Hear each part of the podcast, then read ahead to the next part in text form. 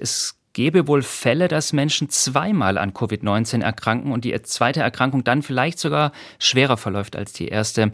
Herr Blachter, kann das sein? Tausend Antworten.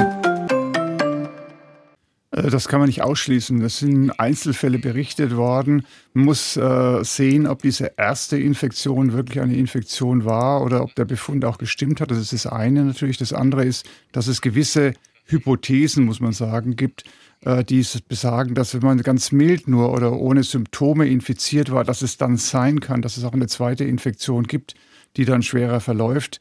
Theoretisch auch möglich, dass diese Infektion sich länger hinzieht aber es gibt mittlerweile tatsächlich auch, auch Berichte darüber, dass man mit einem zweiten Stamm infiziert ist. Mit, äh, mit entsprechenden gentechnischen Methoden kann man quasi diese Stämme unterscheiden, diese Viren, diese verschiedenen Viren unterscheiden. Da gibt es Hinweise darauf, dass man sich auch ein zweites Mal infizieren kann. Das sind aber bislang tatsächlich Einzelfälle, die berichtet wurden und die muss man sich genauer angucken noch.